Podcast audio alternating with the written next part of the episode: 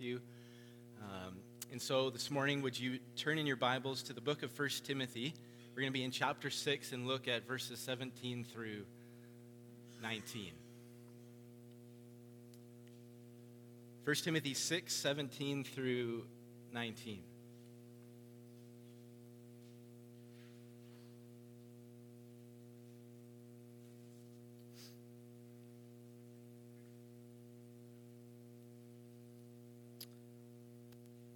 Hear the word of our God. As for the rich in this present age, charge them not to be haughty, nor to set their hopes on the uncertainty of riches, but on God, who richly provides us with everything to enjoy. They are to do good, to be rich in good works, to be generous and ready to share, thus storing up treasure for themselves as a good foundation for the future so that they may take hold of that which is truly life. Father, we ask now that you would bless the reading and the preaching of your word, that you would be at work in our hearts and in our congregation this morning, that we would be changed to image and reflect what Paul says in these three verses. We pray this in Jesus' great name. So we're working through our four ambitions, supplying theology and understanding to them. And so we want to add a second service. We're going to do that September 10th. We're going to call a second pastor, Lord willing. We're building up children's ministry and we're preparing to add for more space. And as we think about these four ambitions, all of these ambitions make demands on us. And so they make demands, for example, on our time and on our talents. And that's what the first two challenge cards are all about.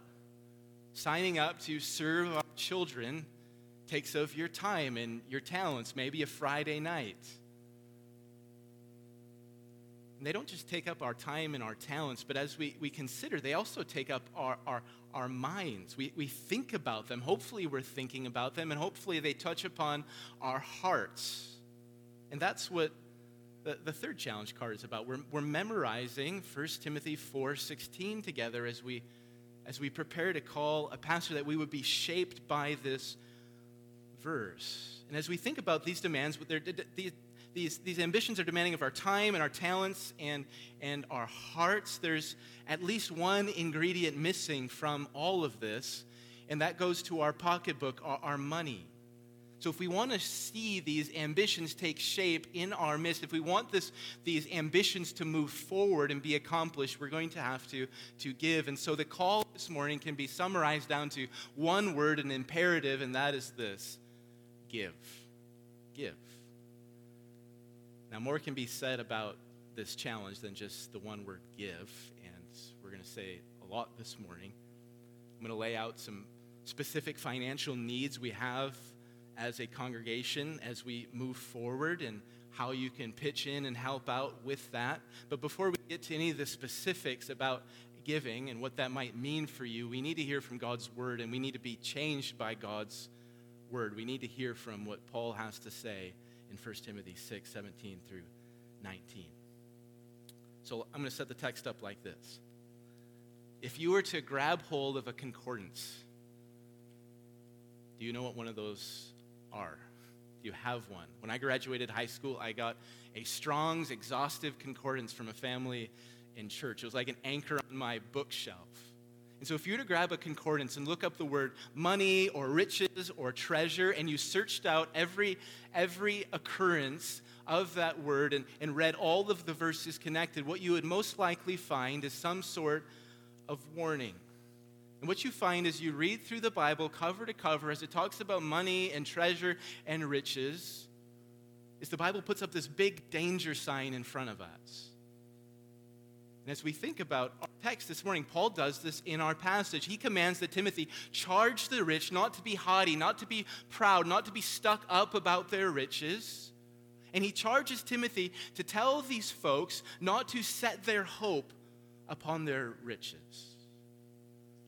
And if you read 1 Timothy more, if you just move up a few verses in chapter 6, Paul gives another warning about riches. He says this, verses 9 and 10. those who desire to be rich fall into temptation, into a snare, into many senseless and, and harmful desires that plunge people to ruin and destruction. For the love of money is a root of all kinds of evils. It is through this craving that some have wandered away from the faith and pierced themselves with many pangs. And so Paul is giving us warnings. And they're warnings we need. Paul is saying, Watch out. There is a trap waiting for you. Don't step into it. Paul is saying, Watch out. There is a path that leads away from the living God. Don't walk down that path. Paul is saying, Watch out. There is something that can pierce you through. Don't fall upon that. Don't do it. Watch out. And as we think about Paul, and connect him with the rest of the Bible, what Paul is doing is not unique. He is simply doing what other biblical authors are doing. Namely, he is doing what Jesus did. Just think about Jesus' ministry. In no uncertain terms, Jesus laid down the gauntlet to his followers. Matthew chapter 6, verse 24, he said, No one can serve two masters, for either he will hate the one and love the other, or he will be devoted to the one and despise the other. You cannot serve both God and money. What is Jesus saying? You can only have one master. It is either God or it's filthy mammon. And some of Jesus' hardest sayings were about money. Perhaps you can remember when that young man came to Jesus and talked about following Jesus. And the disciples pulled Jesus aside afterwards and they were shocked by what he said. They were astonished. And Jesus said this to them Matthew 19, 23 and 24. Truly I say to you, only with difficulty will a rich person enter the kingdom of heaven. Again, I tell you, it is easier for a camel to go through the eye of a needle than for a rich person to enter the kingdom of heaven. And I could go on listing off warnings because the Bible is full of warnings. You find them in the New Testament, in Jesus' ministry, in Paul's ministry, in the rest of the apostles' ministry. You go to the Old Testament, it's there in the law and the prophets and the writings. But I won't go on, but I want to take note of something here. It should get us thinking, shouldn't it? All of these warnings about riches and money what are we dealing with here? We're dealing with God's word, and God is wise, and apparently God knows something about us, his people. And what God knows is this we have a really hard time handling money well. Money is a potent object. Just think about all that money offers you day by day. Money or riches, it offers you measurable success. Money can give you benchmarks and tell you when you have succeeded. Here, you've reached that number. Now you've succeeded. In fact, money can go farther. It can reach into your heart and say something about you. You are a success. You're a winner now. You've accomplished this. money is potent not because it just offers measurable success, because it can offer comfort and safety. So if you have a retirement account, you think about it that account is well funded and healthy, it starts preaching to your soul and it speaks a message of peace. It says, Dear you, you are going to be well taken care of. You don't need to worry about the future. Everything is secure and good for you. Don't stress, don't worry. I have you taken care of. And money also offers power. If you have money, you can get people to do what you want. You speak, and then people listen. And they don't only listen, but then they act. And they get you what you want, how you want it, when you want it. And so money is a potent object, and that is why we often have such a hard time with it. And what happens is that when our heart, sinfully corrupted, comes into contact with money, all sorts of evil happens. We get anxious about money, don't we? We begin to worry about money. Do we have enough money for ourselves? We get greedy about money. We start to stretch for it and long for it and just work for it, trying to get more of it, lay our hands on it, and bring it near to us. We get envious about money. We get angry that someone might have more money, someone might have more, and we want them to have less. And not to be neglected, we get really stingy about money when our hearts come into contact with it, we don't want to separate ourselves from it. We like it and what it brings to us. And so we hold tight to it and we have a hard time willingly and gladly giving it away to others. And so, money has this power, and we should understand this. Money has this power to reveal what is in our hearts. And not just reveal what is in our hearts, but amplify and magnify what is in our hearts. If you have deficiencies in your heart, you have sin in your heart, what money will do is it will take that sin, that deficiency, and show it. It'll broadcast it out so you can see it and others can see it. And this is where Paul meets us in 1 Timothy.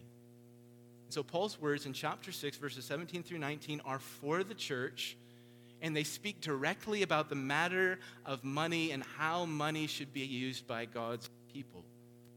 And as we look at these three verses, it becomes very obvious that Paul has a goal for God's people. He wants God's people to go somewhere, to be something.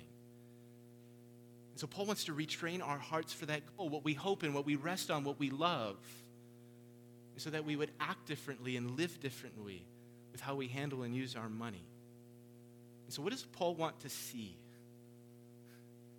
What does Paul want to see? Just think this morning, what does Paul want me to look like as a member of God's people? Well, look at verse 18. Paul gives us his goal. He writes, They are to do good, to be rich in good works, to be generous and ready to share. As we just think about this verse, this verse gives us great hope. What a glorious verse. Paul reveals to us that there is a different possibility for the use of money. It doesn't always have to re- end in a, a, train wreck of sin and evil and corruption and selfishness. It doesn't always have to end with a man enslaved to the dollar bill. Paul gives us a different possibility. He's pointing out if there is a heart cleansed by sin, the blood of Jesus comes and washes it. If there's a life sanctified to God by God's Spirit, money can be put to good use. In fact, Paul expects money to be put to good use by God's people. It can be something that reveals, and not just reveals, but amplifies and magnifies the purity of our hearts and the progress we have made in our faith. And so, money can show the sin in our hearts, but money can also show our faith and our, our righteousness in Jesus. It can show what God's doing in us. And so Paul spells out his desire for God's people, and he does so with precision. You have to love verse 18. And so this is what God's people should look like. God's people are to take what is given them and they should use it for good. They're to take their wealth and to be workers of good workers of good. In fact, they should be well known for their deeds. God's people shouldn't be known for their physical riches of dollars or homes or cars or vacations or toys, but for the vast riches of their kind deeds toward others. And so Paul wants God's people to be, to put another word on it, generous.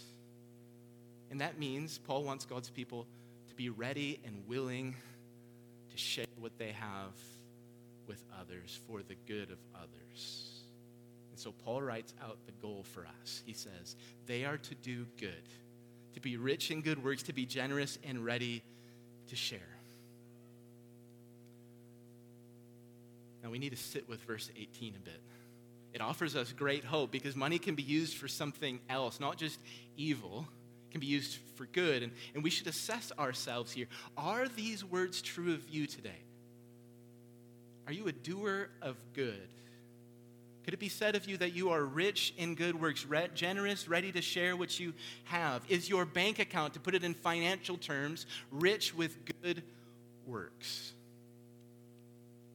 Are you marked by a spirit of willingness and gladness to part with what you have for others? Does it make you happy to give? And as we think about these questions, this is where many of us find conviction. So Paul is holding out verse 18 to us. Here is what he wants among God's people. Here is the goal, and here we are. We're living over here. And there is this gap between verse 18 and where we are, are living. I see some generosity, but not as much as Paul is talking about. There's some good works here, but I don't see the riches that Paul is talking about. And so the question is, and this is what we want to focus on all morning how do we grow up into verse 18? How do we get to where Paul wants us to be? How do we become generous, willing to share what we have? And, And what Paul does as a good pastor is he gives us truth to push into our hearts and our souls so that we would become like verse 18. And I want to draw out four truths from Paul's words this morning to serve you towards that goal. So, truth number one riches are uncertain. Riches are uncertain. So, verse 17, Paul writes As for the rich in this present age, charge them not to be haughty, nor to set their hopes on the uncertainty of riches. And so the point is not that hard to understand. Riches are fickle. Just read history. History is chock full of stories of men who have gained great wealth and then in a short time later have lost that great wealth. Just look at the news. You see story after story of men who have gained great wealth and then they lose it. And Paul wants us to understand this. All wealth in this present age is fleeting, whether it be homes or stocks or dollars or bitcoins. These things can be lost, and they can be lost easily. Proverbs 23, verses 4 and 5 put it like this Do not toil to acquire wealth. Be discerning enough to desist. When your eyes light on it, it is gone, for suddenly it sprouts wings, flying like an eagle toward heaven It's a good verse to memorize.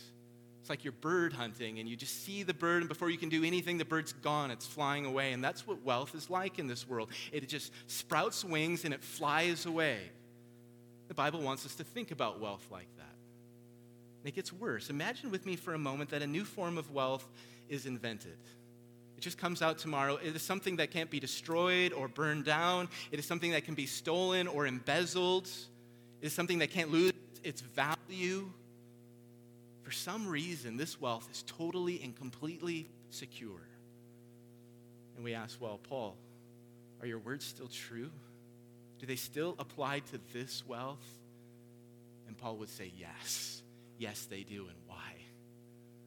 Brother, sister, you are going to die. It doesn't matter how secure your wealth might be, but your hold on it is not very secure. If your days are, are so limited, the Bible tells us that we are just breaths and just grass in a field. We're here for a moment and then we're gone. So you see what Paul's trying to do in verse 17. He's trying to loosen up our grip on the temporal stuff of our lives. We often so hold tightly to these things, white knuckling it through life, trying to grab onto these things, keeping what is ours. But Paul comes to us and he preaches to us all of it, every last single piece of it is uncertain, and you must know this and push this into your heart. And so loosen up your grip, grip on all of your stuff. Loosen up. It's uncertain. So that's our first truth. Riches are uncertain. Second truth God is richly generous. So we see from Paul that we cannot set our hope on the uncertainty of riches. That will only bring us disappointment. Instead, Paul tells us we must set our hope upon God and God alone. Now, there's good reason to do this. We set our hope upon God. Why? Because of who God is. He is our God. He is the immortal God, meaning that our God can never die. He is the immutable God, meaning that our God can never change. He is the almighty God, meaning that He has all power at His disposal. And the specific attribute that Paul latches onto in verse 17 is the attribute of God's generosity. Listen to Paul. He says, Charge them not to be haughty nor to set their hopes on the uncertainty of riches, but on God. And what is God like? What does God do? Paul writes, who richly provides us with everything to enjoy. So here we see the second truth God is richly generous. And so the evidence of Paul's assertion here is all around us. Just take a moment and catalog the wealth of your life, the wealth you have at your disposal. Just close your eyes and, and mentally walk through it. Walk into your kitchen for a moment. Open up the fridge. How much food is in your fridge? Then, then go to your pantry and open that up, and go to some of your cupboards and open that up, and look on top of your, your, your, your cabinetry. Look on your countertop. You've got food everywhere. Food for days. Or go to your room and open up your closet and, and look at all the clothes. You got clothes for every day of the week and every occasion and every season. Or take a step back and just look at where you live.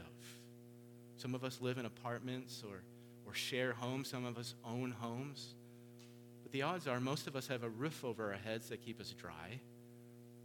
We have a bed to sleep on. There's a heating system that keeps us warm in the bitter months of, of winter.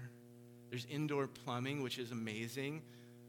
God's generous. Look at all the things that God has given you. And we can go a different direction. Think about creation. All of creation is a grand revelation of God's generosity. We cannot be atheists here.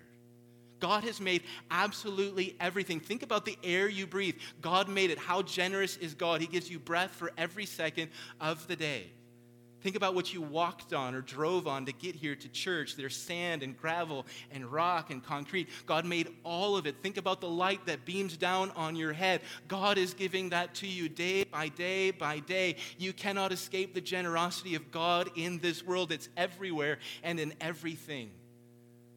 And not even the evil people, not even evil people escape God's generosity, for He causes the sun to shine upon them, He causes the rain to water them. God is richly generous in all things. But as God's people, we know of God's generosity more than anyone else. For we have tasted God's generosity in the gospel of Jesus Christ. Here we find the heart of God revealed. For in the gospel of his Son, God withholds nothing from his people. He happily and freely, with joy, gave his Son, his beloved Son, for the redemption of sinners.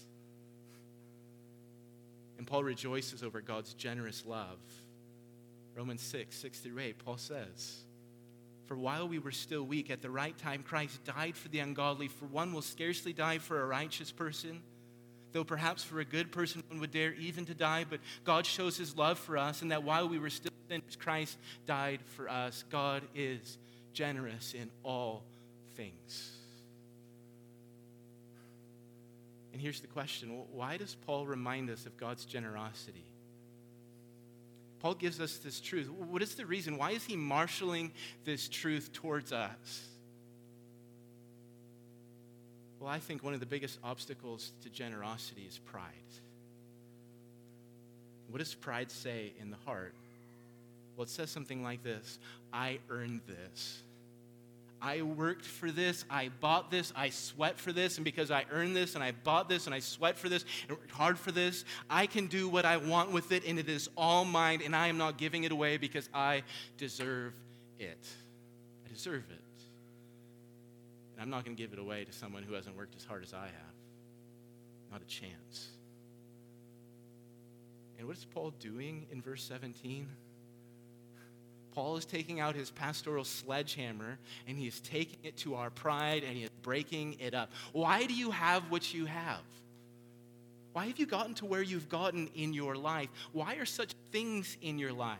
Why are such virtues in your life? Why do you have these accomplishments in your life? And if we really understand the Bible, if we really understand our God, the only answer we can give is this because God is richly generous, and He has been richly generous with me. Brother, sister in Jesus, you are a recipient of gifts, and that is all you are. You're a recipient of gifts, nothing more, nothing less, and it is glorious. And it should smash our pride. So that's truth number two God is richly generous. Truth number three God's gifts are to be used. God's gifts are to be used. So there was a strange teaching invading the early church, and we find evidence of this strange teaching in 1 Timothy chapter 4. There are some teachers who had come into the church, and they were full of skepticism. And they were skeptical, particularly about God's gifts. They weren't sure that God's gifts were actually good. And because they weren't sure that God's gifts were good, they were teaching people that they shouldn't use God's gifts. So, for example, they were forbidding marriage and sexual relations. And they required abstinence from all sorts of foods. Don't eat that. Don't marry. That's what they were teaching. But as we listen to Paul in 1 Timothy, Paul wants nothing to do with this sort of skepticism about God's gifts. He doesn't want God's people to neglect God's gifts or be unconcerned about God's gifts, whatever those gifts might be, whether it's marriage or food or money. Rather, he commands God's people to put these gifts to use. And he wants God's people to use God's gifts in two different ways. First of all, he wants us to use, use God's gifts by enjoying them. He wants us to enjoy them. No father is pleased when he gives a gift to his child and the child takes that gift and hides it under his bed. Doesn't please the father. Even worse, no father is pleased when a father gives a gift to a child and the child says, No, thank you, I don't need that. I don't want that. Just think about it a Christmas morning. The gifts are being opened up. Mom and dad are watching. The kids are opening the gifts. And the present is open. And the child turns to mom and dad and says, I don't want this. That's terrible. Rather, what pleases a good father? He gives the gift to his child. And what does the child do? Uses it and uses it and uses it and uses it so much, it breaks it. That makes a father happy. And that's what Paul is writing about in verse 17, who richly provides us with everything to enjoy. And so the call is this use the gifts that God gives you by enjoying them, actually enjoying them. Take what God gives you and put it to use. Don't be like the, the brattish child who says no or who hides it away, but actually use it. And as you use it, say thank you constantly to your Father. You gave me this, Father. It is good, and I thank you for it. That's not all that Paul has in mind about gifts. We make use of God's gifts by enjoying them and by giving them away. And so we see in this text that our God isn't stingy. He gives us good gifts to enjoy, and He desires that we would become exactly like Him. That we wouldn't be stingy or tight fisted, but that we would take the gifts that He gives us and that we would give them away to others with liberality so that they might put those gifts to use and so give thanks to God and enjoy them. And Paul makes this clear in the text. It's really interesting. Look at verse 17 and verse 18. So Paul says this in verse 17 God is what? What does he do? He richly provides us with everything to enjoy. So just latch onto those words richly provides. And why does God richly provide? Well, He does it so that we might enjoy them, but also, verse 18, that this might be happen, that we might ourselves be rich in good works. God gives so that we might become rich in ourselves, namely, rich in good works. You see that connection? That's what Paul wants God's people to be like. And to be like that, you need to use God's gifts, and you need to use them by enjoying them and then by giving them away. And this brings us to our last truth, truth number four.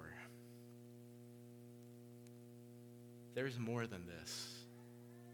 There is more than this. So, one of the temptations that meets us every day is this this is it. You've got 70, you've got 80 years to live on this earth, so you better make the most of these 70 or 80 years. You better enjoy the finer things of life. You better spend your money and get those things because you only live once. Take that trip. Don't skimp on it. Buy that item. Just do it. You've got 70 or 80 years, and this is it. And no more pleasure, nothing else to enjoy. But as we understand the Bible, that is ludicrous. For there is more. This isn't it. There is a coming age. Jesus shall return, and when he returns, he will raise all of his followers from the grave, and we will reign with Jesus for ages eternal. And it will be an age of joy and enjoyment, an age of riches and goodness. And this is what Paul wants us to see. He says this, verse 19. Thus, storing up treasure for themselves as a good foundation for the future, so that they may take hold of that which is truly life. Did you hear Paul?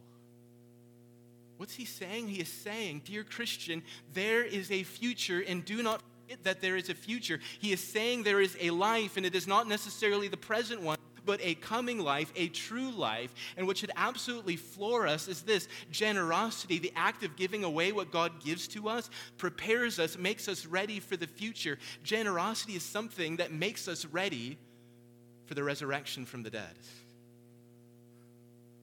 That's stunning. And we should ask as God's people, well, how does generosity do that? Well, think about it like this.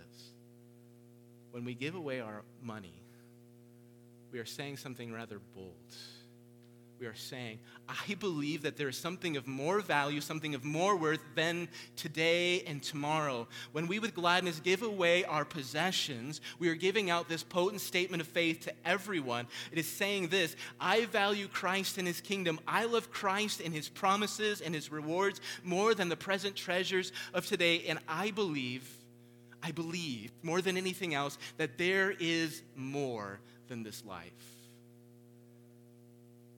In fact, Paul makes clear we're doing something more than that. When we practice generosity as we give away money and things and time, according to Paul, we are gaining future treasure in that act. We are in that act of generosity stretching out and reaching for true life. So Paul tells us our fourth truth. Brother, sister in Jesus, there is more than this. And so Paul's been teaching us this morning, and we need Paul's teaching. We need all of these truths. We just we, we need them more than intellectually. We need them operating down in our hearts what we love so that we might act differently.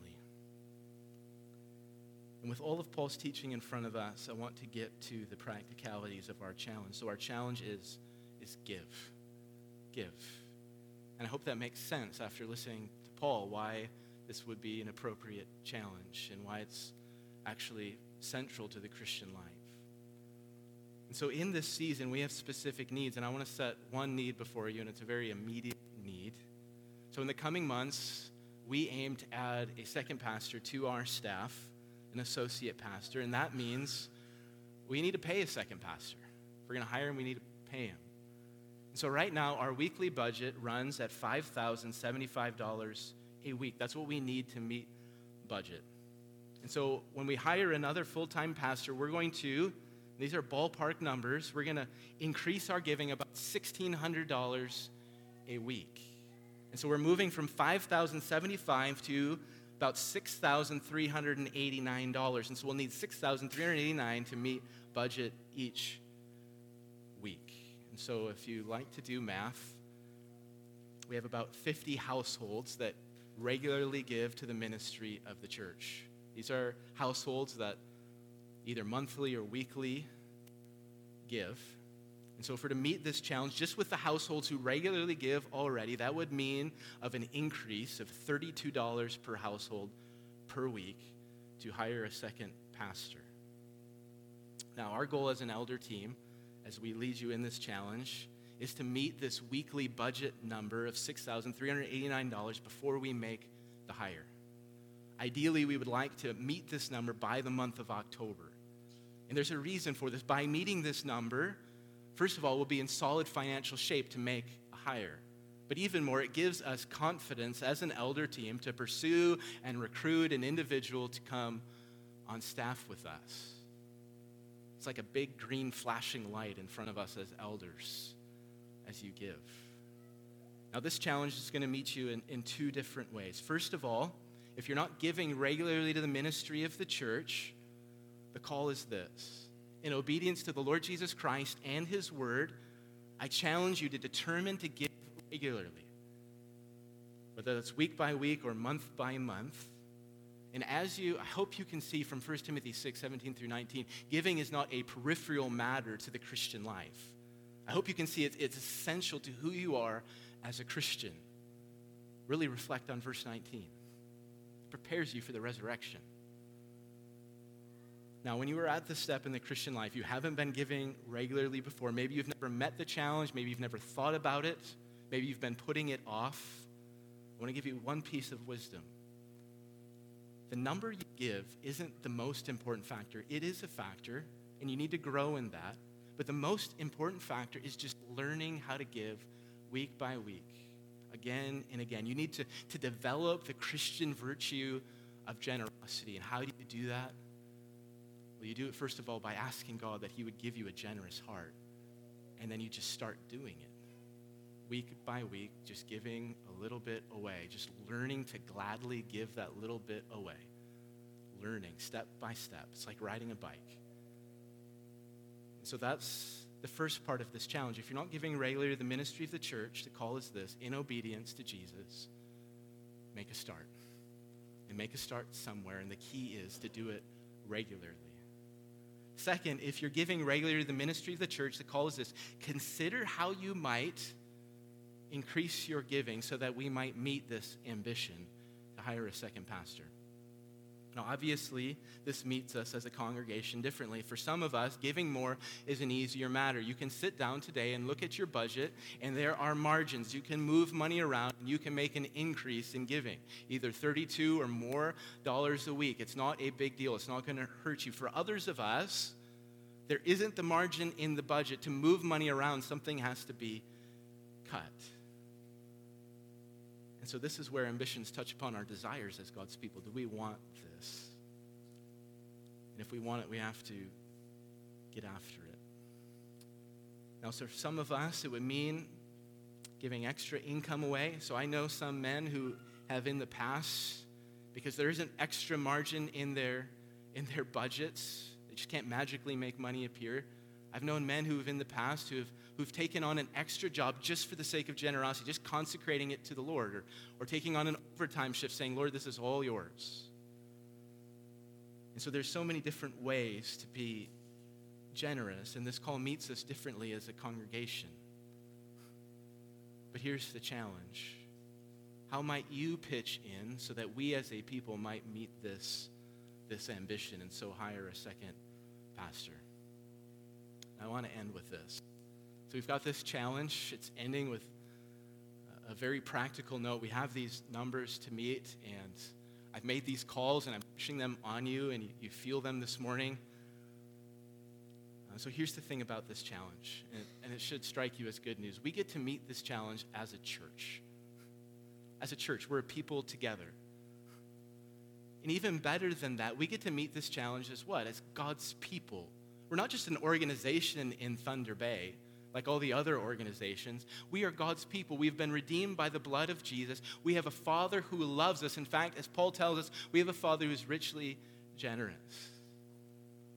And so we get to go and move forward as a congregation with this challenge in faith, believing our richly generous Father will meet our needs so that we might move ahead together as a people. Let's pray.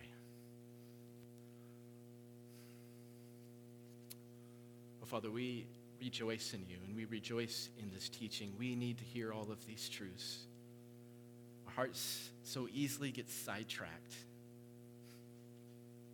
You know our hearts, how we cling to possessions and money.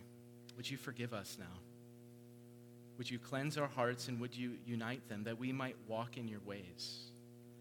Father, we ask that you would take all of these glorious truths and that you would press them into our hearts so that we might be changed, that we might become a generous people, ready and willing to share. And so, Father, we do this in faith.